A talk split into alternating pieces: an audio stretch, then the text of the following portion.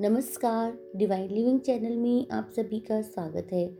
कबीरदास जी, हिंदी साहित्य के एक प्रखर विद्वान, महान कवि एवं एक अच्छे समाज सुधारक थे।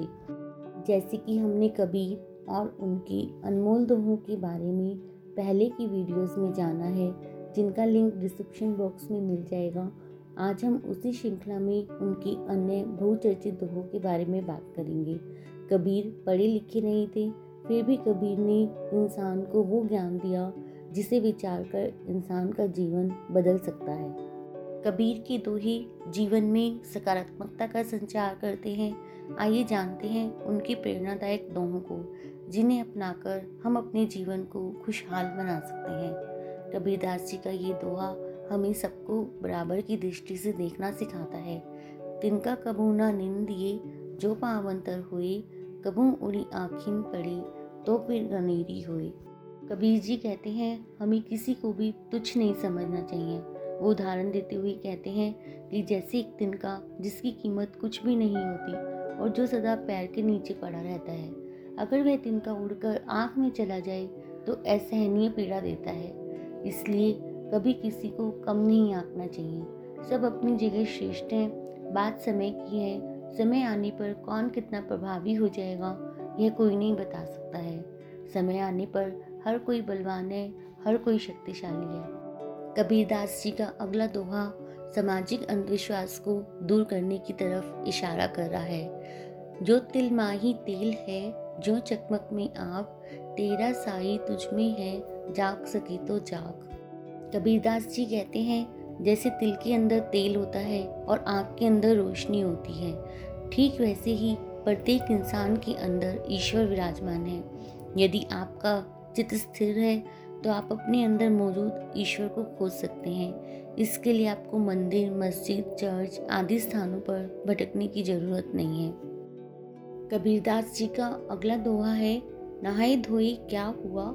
जो मन मैल न जाए, मीन सदा जल में रहे धोए बास न जाए। इस दोहे में कबीरदास जी कहते हैं कि आप पानी से अपने शरीर को कितना भी ऊपर से साफ़ कर लो, नहा धो लो।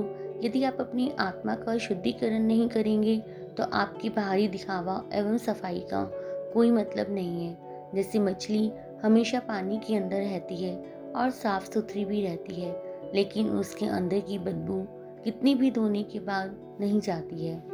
कबीरदास जी का अगला दोहा श्रद्धा के महत्व को दर्शाता है।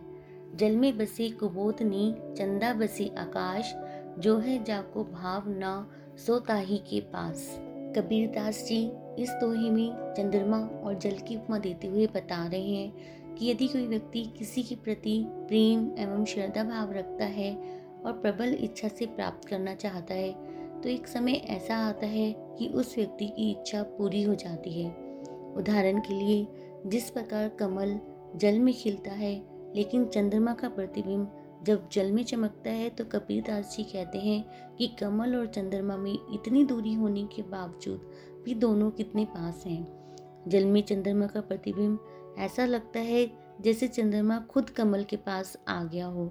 वैसे ही जब कोई इंसान ईश्वर से प्रेम करता है तो ईश्वर स्वयं चलकर उसके पास आते हैं। कबीरदास जी का अगला दोहा संसार की क्षणभंगुरता के बारे में अवगत कराता है।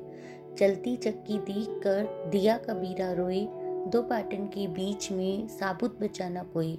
कबीर का ये दोहा बहुत ही प्रचलित एवं मार्मिक है। चक्की दो पाटों की होती है, जिसमें गेहूँ डालकर पीसा जाता है। जब कबीर ने चलती चक्की को देखा तो उनके आँसू निकल आए और वे कहते हैं कि चक्की के पाटों के बीच में कुछ साबुत नहीं बचता।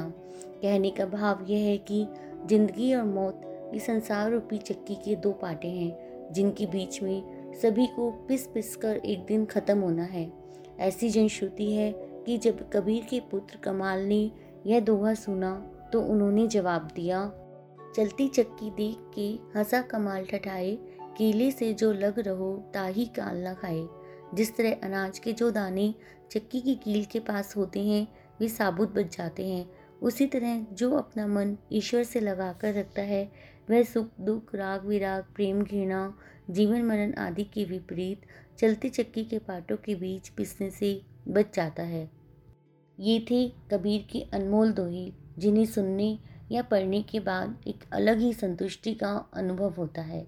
आज के लिए इतना ही। धन्यवाद।